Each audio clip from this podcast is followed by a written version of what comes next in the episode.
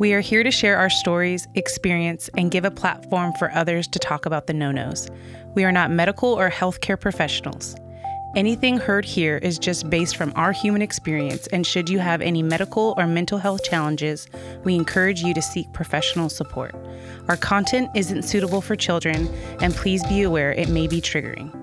Hey, we're Chelsea and Catherine, and we're talking about the no nos. All right, to quote Bomb Us Off, it's from the one and only Brene Brown. Yes. Owning our story means acknowledging our feelings and wrestling with the hard emotions our fear, anger, aggression, shame, and blame. This isn't easy, but the alternative, denying our stories and disengaging from emotion, means choosing to live our entire lives in the dark. Ooh, that was a good one, Chelsea. Why'd you pick this quote?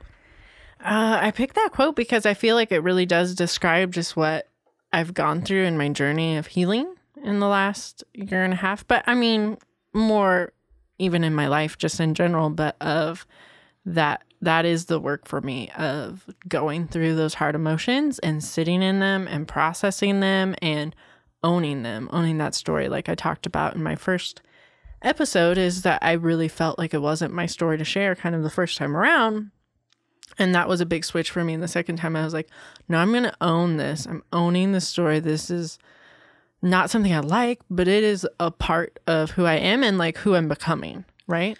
I've liked, you've said this several times that you're like, no, actually, this is my story too. Yeah. And I think that that is so true. And I think often people don't think it is mm-hmm. when you're on the other end of it. And um, I think that that in itself is such an incredibly helpful insight. So you have been it's about a, it's been about a year and a half mm-hmm. of uh, healing, right? Yes. Is that what you would call it? What would I'm you like, call it? Mm, pain, healing, process, journey. Journey. Journey. I could I couldn't find the word. Yeah. And you and your husband have decided to reconcile. Mm-hmm. So kind of your side of it, what does that look like? So my side of that, what that looks like is one is that my husband had to be um, ready and doing the work to be living in sobriety and to not just be living in sobriety, like stopping a behavior, but to be living in good recovery, which looks like continuing to do work, all the work that he needs to do to heal his deep pains and to continue to be intentional about um, what it looks like to be a healthy person, like how to be healthy emotionally and physically and spiritually, that like that is his pursuit. And it's not just like a stopping of something, but it's like mm. the start of a whole new thing. Mm. Um, the stopping had to be a part of it because that was that's part of it for me. But um, the beginning had to be the main thing. I think you said this in your story episode. Um, I've heard you say this somewhere mm-hmm. else, and I always love it when you say this. You always say, "I don't want the marriage we had before." Yeah, no. you want something, something kind of new. expand on that. Yeah. Yeah. So you know, a lot of times when you hear people talk about something like their life falling apart or whatever, they're like, "I'm picking up the broken pieces," and like. Mm-hmm kind of this idea and this imagery of picking up all these broken things and trying to glue it back together, which would be to glue something back into the same shape, right? Mm-hmm. And Lysa TerKeurst has like a quote too that I thought about using for this, but it's like, what about if like the very thing like God needed to use to for us? I'm messing up the quote because I'm not reading it. I'm just thinking about it. Is dust. Mm. And um, there's like a whole thing about that in her book, but it's beautiful. And so this idea of dust all the time, and I did, I thought about that is that like our marriage was blown apart, like blown to pieces and was just dust. Like there was nothing left to glue back together. Mm-hmm. And I was glad because I didn't just want something that was like before.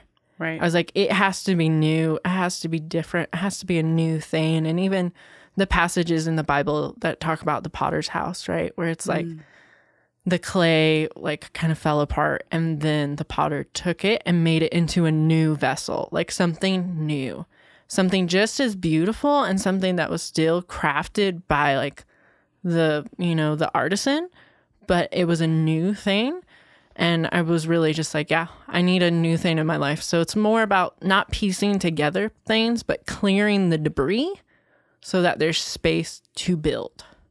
Right. So I- that's what kind of I would say the last year and a half has really been has been clearing away all that debris, all that really hard work of cleaning up the mess, like everything that fell down and that's been in the way and clearing that all away so now we can start building something new. Hmm. So we're kind of at the beginning stage of that. So good. So good. So, what are you specifically doing to start this new, something new, right? So, on your end, like, what are you, um, like, tangibly doing? So things that I'm tangibly doing, which I like that you said that because it's not just something like I'm thinking about, but the things I'm actually putting into practice, um, is getting support has been huge. So I am a part of a support group for partners of people with inappropriate sexual behavior or betrayal. And that has been huge, just being with other people who get it, who understand maybe people's stories are different, but who understand a lot of the same like feelings and emotions that you go through of, you know, I'm not enough or just all the different things or like of codependency and all that. People that get it, that you're not having to explain Right. something to constantly, but you say something, they're like, I get it. I Oh, get yeah. it. And they don't just get it, but they're working towards health in their life because that's what it is for me is not just like dependent upon what is someone else doing or what is my marriage going to be, but it's about me being a healthy person, me going through the process of looking at my own life and things that I'm going through and struggles that I have and um, places that I need to grow in to be healthier and starting that and really looking at that in a very um, vulnerable way. And so that's been huge. Um, And, and, then- you're in a, in a safe environment. Yes, and it is safe. And you have people to walk through all those difficult things with you that are like, I see you and I'm here and I get it. And like, I'm holding space for you, whatever that looks like for you right now. And so that is like a weekly thing or a, That is weekly. hmm Um, so I'm actually doing like leadership training for that right now. Um, I did like a whole year of going through the book work for it. okay. And then um, I go to therapy. So I have a therapist for myself. And then my husband and I have a marriage therapist as well. And it's a separate therapist. Separate. And I think that's so key too. Is so basically, I have a therapist, my husband has a therapist, and my therapist is trauma informed.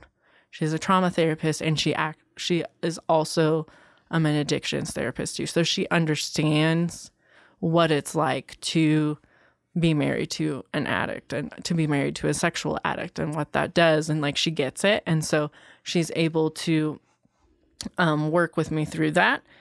And then my husband has a therapist who's an addictions counselor. And then we have a marriage therapist. So three different people.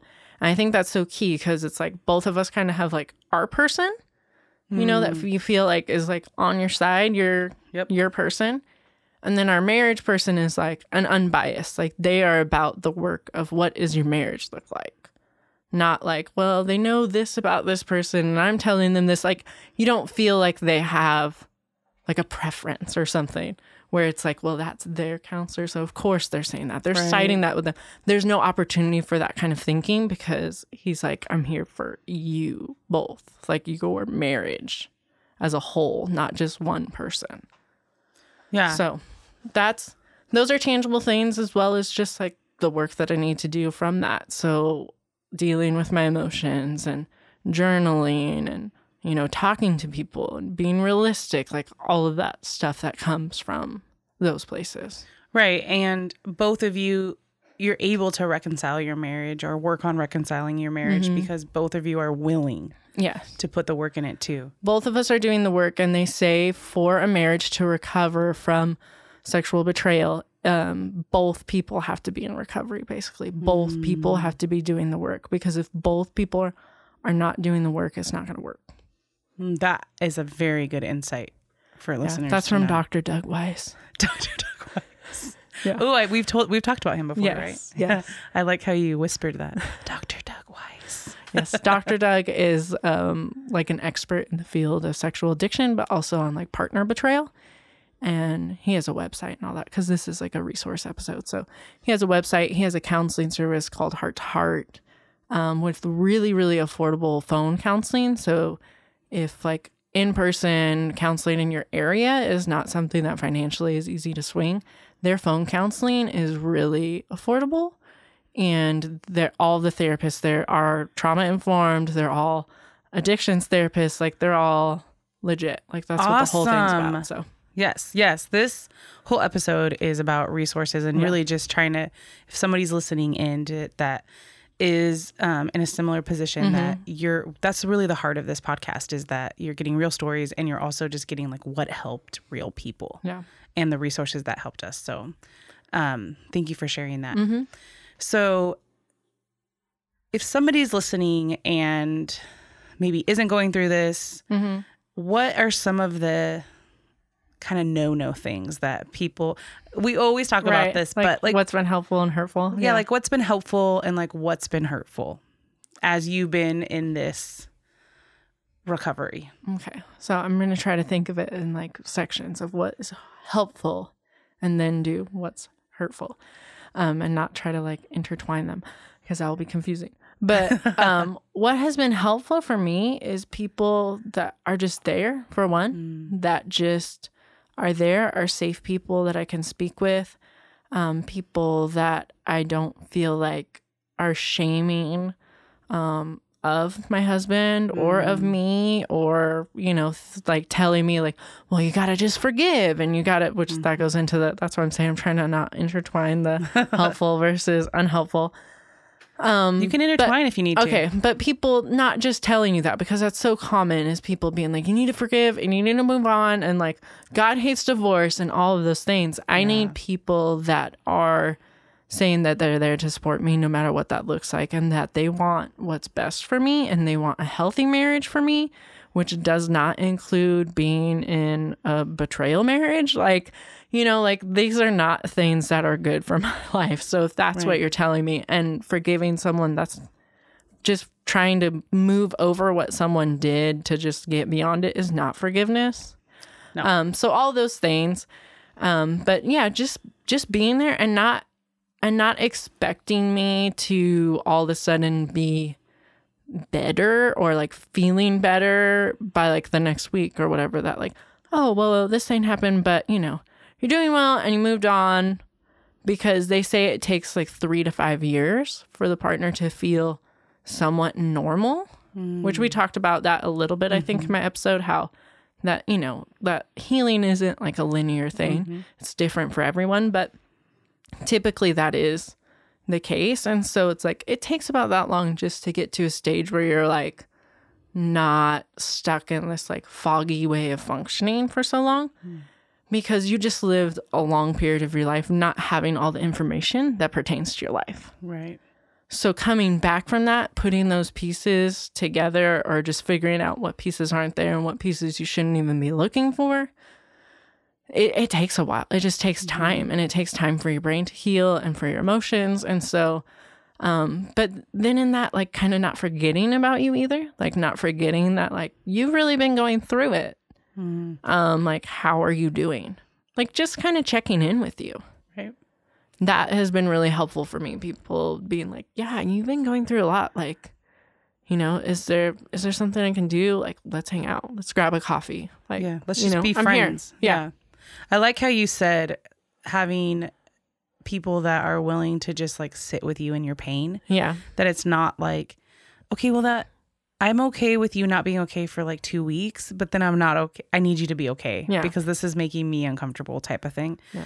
um finding the people that are like dude i'm gonna love you and be with you for as like as long as you feel like this Yeah. however you feel whatever you do like i'm here for you and i feel like those people are not that are are rare they are. They are, and I am very, very fortunate in my life. I feel like I have a lot of those. People. you do i and think so you do I'm too. really, really glad because I need them. Right and I am really, really grateful for that. Um, on the other side, things that aren't helpful.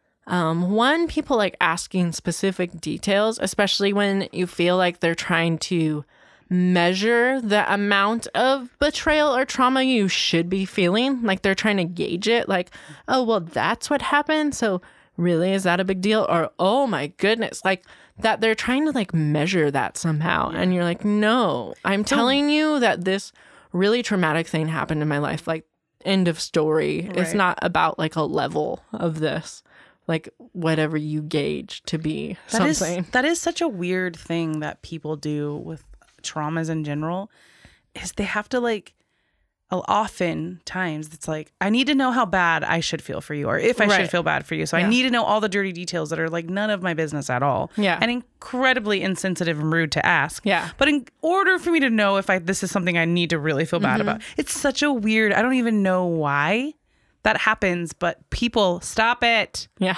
If you are doing this, you need to stop, it. Stop. Yeah. Stop doing that. And everybody's individuals, right? And so different things affect different people, Yeah. right? And so like if someone's telling you like this is a really hard thing for me, like Mm-hmm. and it maybe wouldn't be for you, Yeah. um just to just accept it. Everyone's capacity for different things is different. Yes. And that's just That's that's, the life. word. And it's great because that means in an area where maybe I don't have a big capacity for something, someone else does. Right. Um, and you need that. You need that in life. Um, I think the other thing is just anytime I feel like then people are kind of um judging. I mean, this like judging, not necessarily me. I mostly feel that they're judging my spouse. Right. Um, just that they're like, oh my goodness, you know, where you feel like someone's gonna feel like that. And mostly those type of people is not someone that I'm really talking with anyway.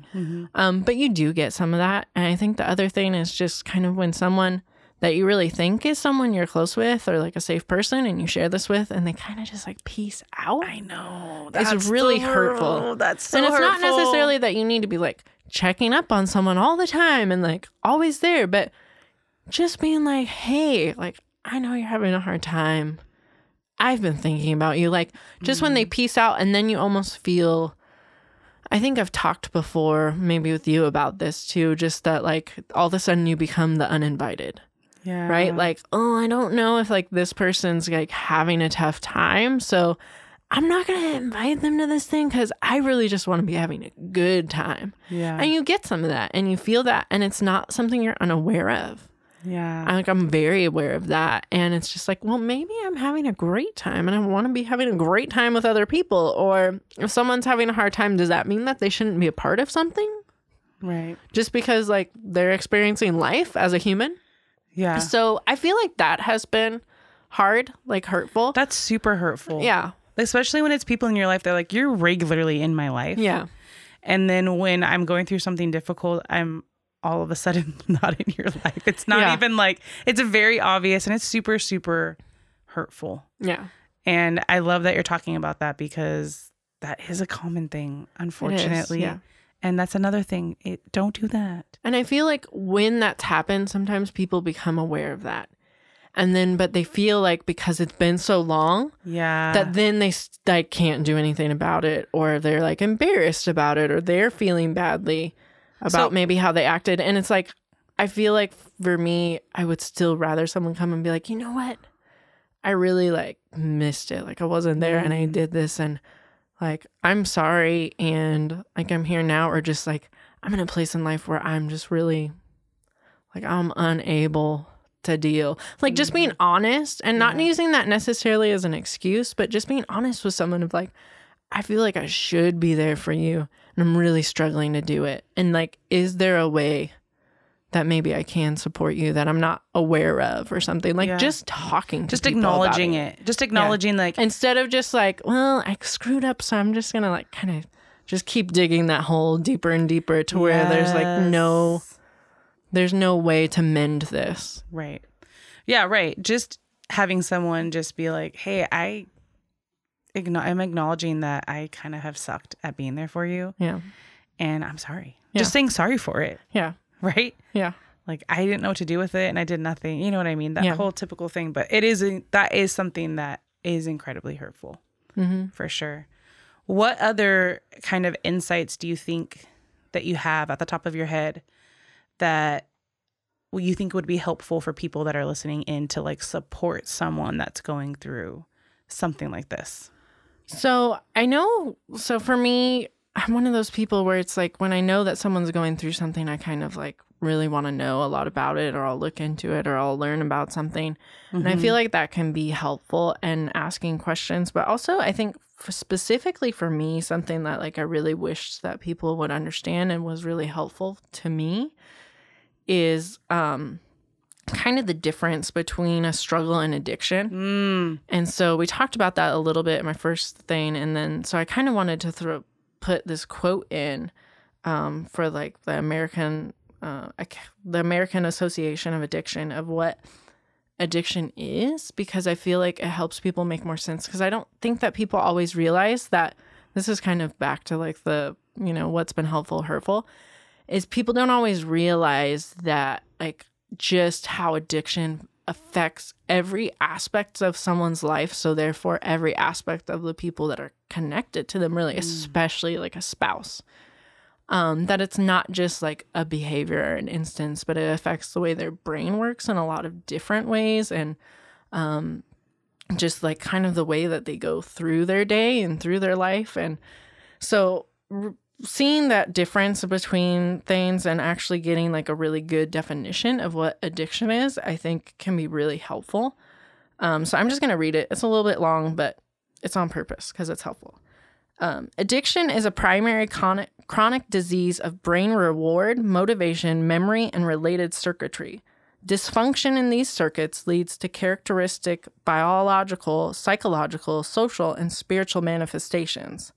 This is reflected in an individual pathologically pursuing reward and or relief by substance use and other behaviors. Addiction is characterized by inability to consistently abstain, impairment in behavioral control, craving, diminished recognition of significant problems with one's behaviors, and interpersonal relationships, and a dysfunctional emotional response.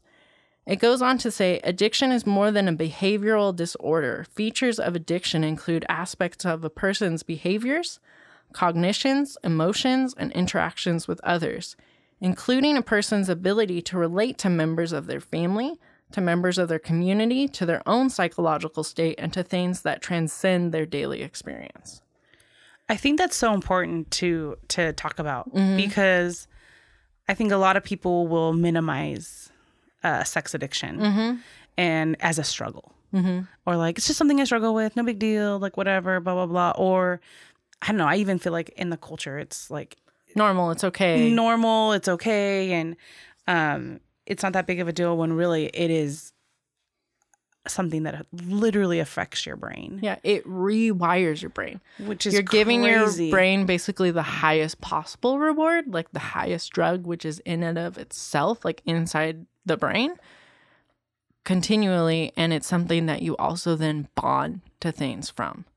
So when your brain releases that oxytocin, you're also bond with mm. whatever that is, whatever you're using for that mechanism. And so you're rewiring all those places in your brain of like where you find, you know, attachment and bonding and like significance and all of these things. Like you're rewiring your brain in major, major ways of the neural pathways. Yeah. And even just hearing kind of your guys's recovery steps mm-hmm. of like three different counselors and it's a weekly thing and it's all these things, I think it could people listening could think like that's a little much mm-hmm. like that's a little extreme but when you read that definition you're like no yeah. actually this is what has to happen yeah. because that's how big of a deal this is and what an addiction it is and like this is the amount of work it takes to kind of recover from that for you and yeah. like help to rewire your brain right mm-hmm. rewire your brain back for the addict yeah so am it, i saying that right yeah so your brain is what they have has what they call neuroplasticity which is basically that your brain has the ability to change which was super helpful to me mm. learning more about that because previously they used to think your brain was kind of whatever happened like you had a brain injury or whatever and you had you know limitations come from that like you're stuck you're stuck like that if you had an injury and you can't talk like you're not really going to be able to learn to talk mm. like there there used to be this idea of that and now they've discovered so much more about the brain which they're still learning so much about it because it's so complex but um, neuroplasticity has been like a huge leap. And that has been like a huge thing for me, learning about that because I'm like, one, my spouse has the ability for his brain to actually change because I'm like, how? How is it possible that we could ever move away from this? Because basically, like, he's jacked his brain up so much. Like, how is that mm. even possible?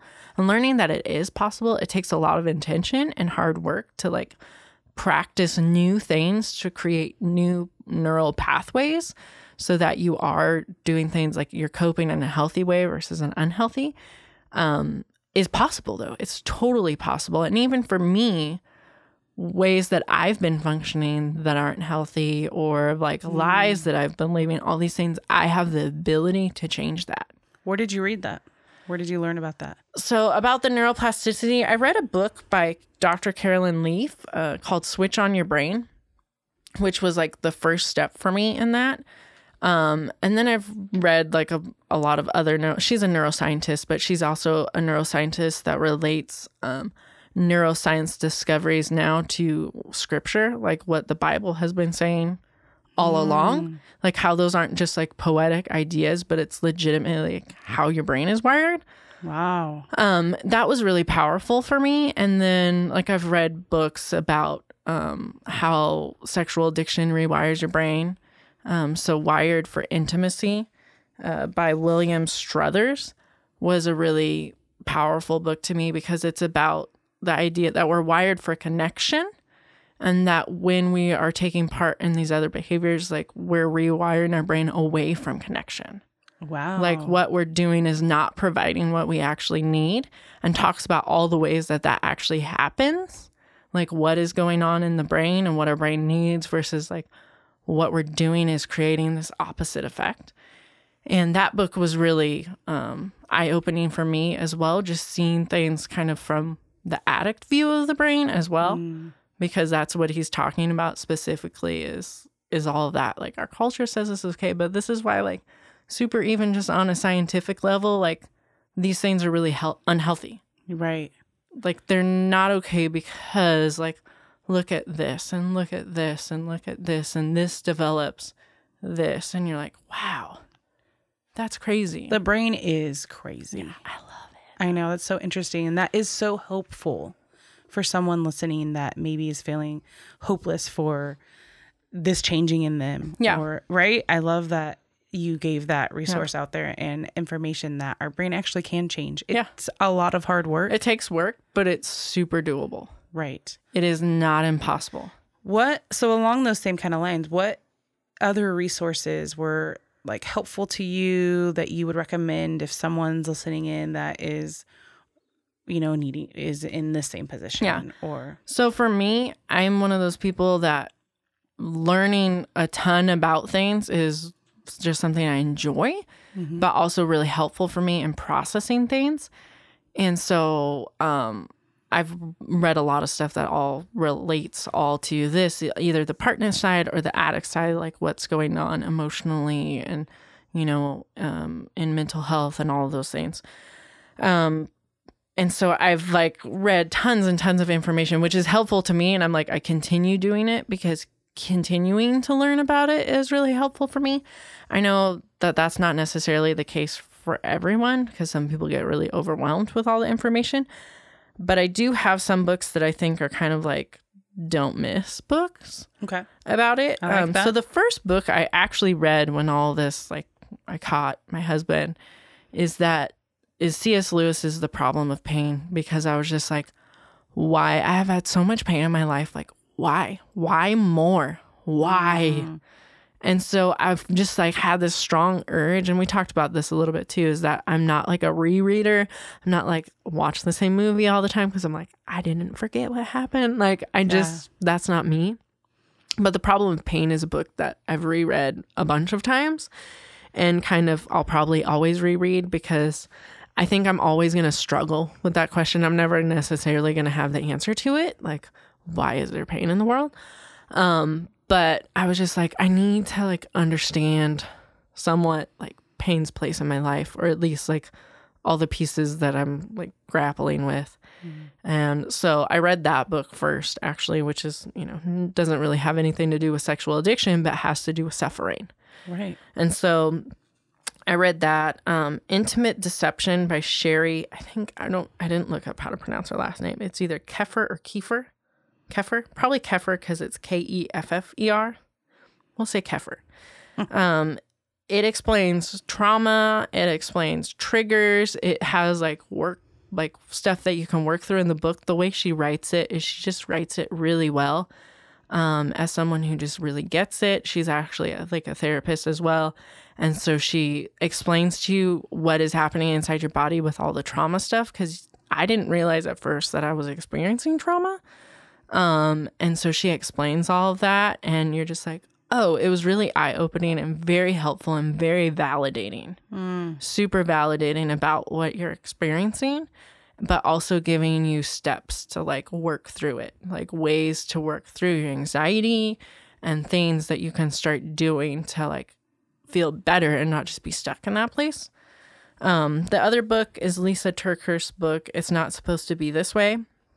It's a very raw, emotional look at her spiritual journey and just her journal her journey in general with going through this with her husband and what that looked like for her at the time. And she wrote it kind of as she was going through it Ooh. and then like went back and, you know, kind of like m- made things link together better. But so it does, it includes a lot of that raw emotion, but not in like a way that's like kind of messy and hard to understand, which a lot of like emotional response just kind of goes all over this place. But just really from a story perspective of her experience and her like struggling with God through it and her just not knowing what was going to happen in her marriage, just all the emotions that she felt through that. Um, that book is fantastic. Let me pause you before you go on to the next one. That reminded me of a question I I've wanted to ask you that I wanted to ask you in your episode, but Okay. I forgot. We, what has your relationship with God look like through this all? I would say I've I've really struggled to look at that honestly for myself because mm.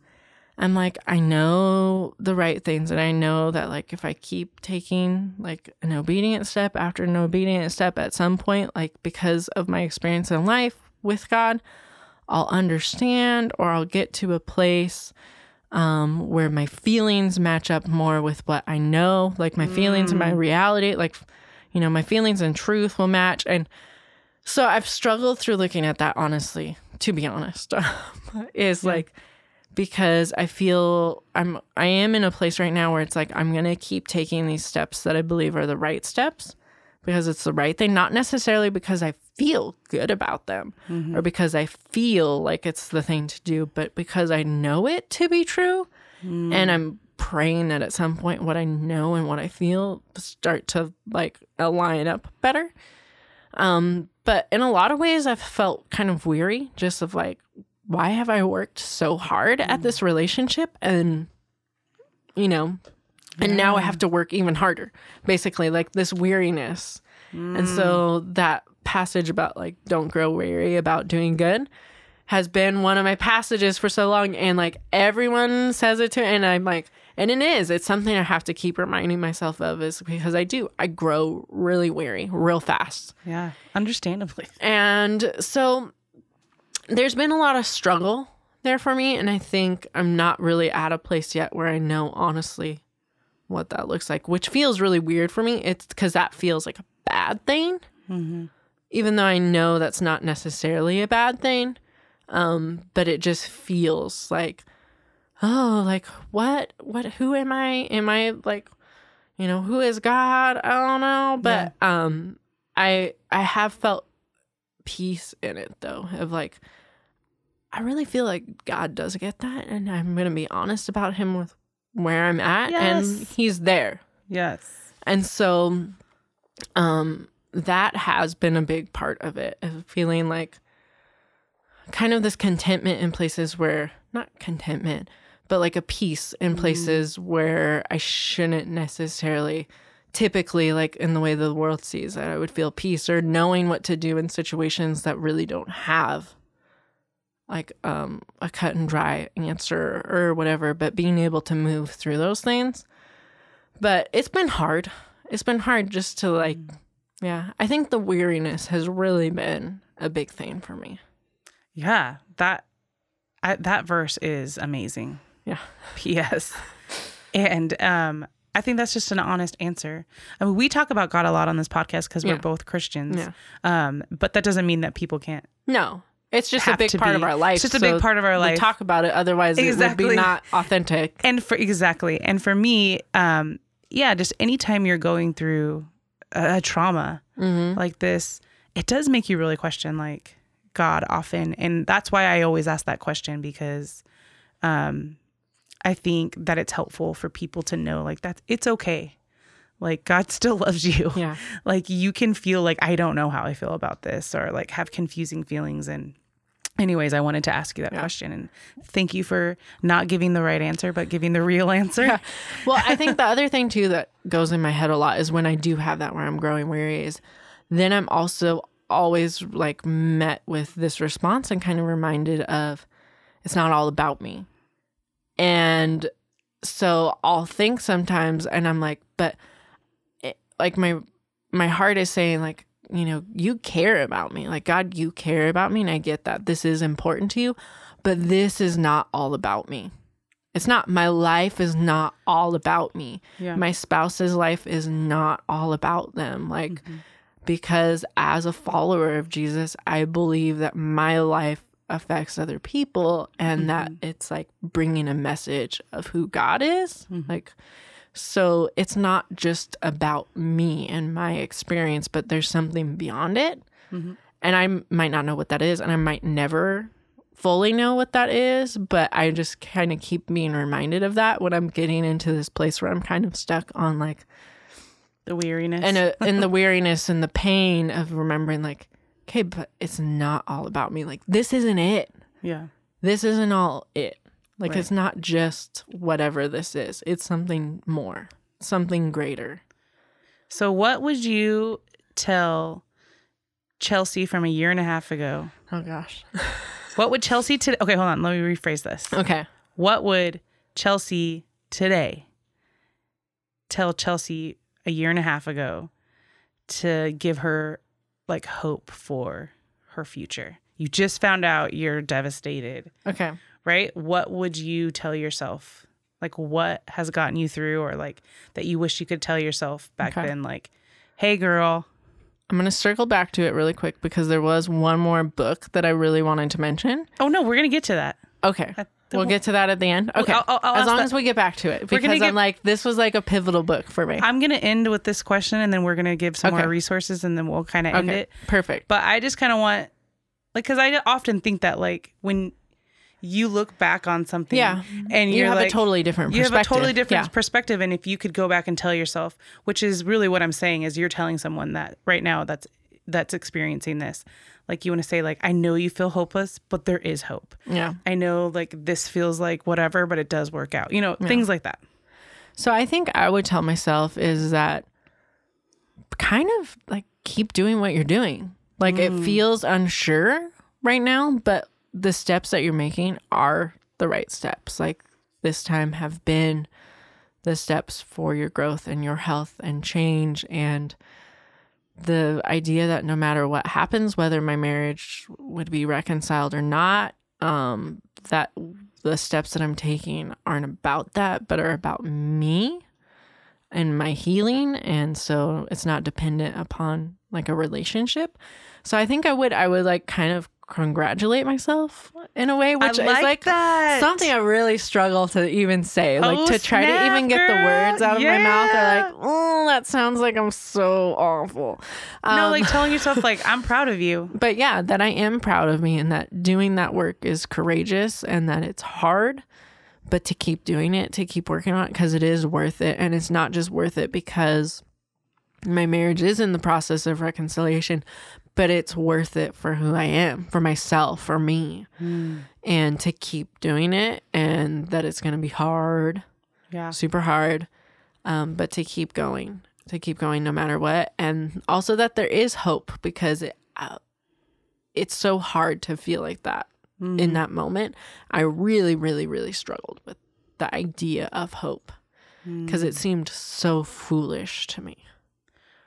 Where where you think of people are like, well, there's hope. I'm like, yeah, I'm Yeah. not so sure. Yeah, yeah, I'm yeah. really not. I'm I'm waiting to see. Right. Um. So, but the idea of like eventually you are gonna see it. I like that question. I just came off uh, that came out the top of my head. Look at you. No, but I, I am really proud of you also. And I think you sent me something on Instagram this week where it was like, people expect you to get out of bed every day, and that's really asking too much or something. Like Yeah, that. it was something like that. something hilarious like that, which is really how you feel in Yeah. those moments. Like you're like, I didn't even want to get out of bed, let alone do all of this millions of things to make it work. And I'm really proud of myself for doing the hard work to um, heal myself Yeah. and hopefully in that my marriage as well and it's it is going towards that but um but i'm proud of you for that because Thank yeah getting out of bed was hard enough Yeah. right No, super hard. And all the days that I'm like, I just want to live. that quote was really funny what was it I don't know. We'll have to put it on the I know, Instagram. that was like a really great quote I know. Like, yes um so thank you for that Uh-huh. that um all of those i really love this episode it's i feel like it's been very just honest mm-hmm. and you are a person that I love that you do have all of the information all of the time. You are your father's daughter that way. And it's really helpful to people, but I also like when you're you're real enough to say like I don't know. I don't know how I feel about that. And that's really real and um I appreciate that. Thank you. And I think that that's what's the most helpful to people is just knowing like hey, it's okay to feel that way Yeah. and um, not know all the answers or Mhm. have the right answers and stuff. Yeah. So give us your last. So the last book that I wanted to mention for sure, well, there's two, basically anything by Brene Brown is gonna be She's so just helpful in your life because she deals with the hard things. Like the podcast is talking about the no nos. She's a shame and vulnerability researcher. Like it's legit. So pretty much anything by her can't go wrong. Right. um, it's going to hit your your life in some way. Um, but the Soul of Shame by Dr. Curt Thompson was incredible for me. So The soul of shame. the soul of shame about it's about how shame affects us on like a neurological level but also like affects our soul because of how that's all connected and just like even the subtle ways that we experience shame in our life how that plays out then in our life like later on and it's one of those books that i read this year as an audiobook and i bought the book book because i'm like i'm gonna go back and like physically reread this book you and probably reread two books. reread it for like the rest of my life because I feel like I could constantly reread it and always be learning something super valuable. I need to read this book So that book is super good. I have it. You can borrow it. You have to give it back though because you're gonna read it. because I have to reread it. As you've been saying, you're not a rereader. I know. There's only a few. Like if I'm rereading a book, it's it's really important to me. Well, we'll we'll put all of this information in our Yeah. show notes, right? And on our Instagram. And as always, you can connect with us at talking about the no nos at gmail.com Yeah. and on IG talking about the no nos. Did I miss Yes. anything, No, you did it. Oh, good job. Is there any last minute thing of Well, insight? Did you tell people what they should do? what I tell people they should do? I didn't quite fully listen to your outro that about what they need to do. Oh, yeah, yeah, yeah, uh, yeah, yeah, yeah. Well, no, I wanted to make sure you didn't have anything else that. I don't think so. All right, I mean, great. I'm I'm in the process with this of like I'm constantly learning and the the healing is always kind of changing. So I feel like it's kind of a like in progress thing. So I'm like I probably have a lot more, but it's all Which I think is incredibly helpful that you are. people can super contact me if they want to talk more about it. Like Right. contact me on our Instagram. Marco Polo's probably the easiest way to actually have like a longer conversation with me because it's faster for me and the place of life that I'm in. But yeah, if you're struggling or you're going through this, like there's no need to do it alone and I can be a safe person for you to talk with and help you know, help you find support too. So, Awesome. And as we always say, Chelsea, yeah. find your safe people to talk about the no nos with.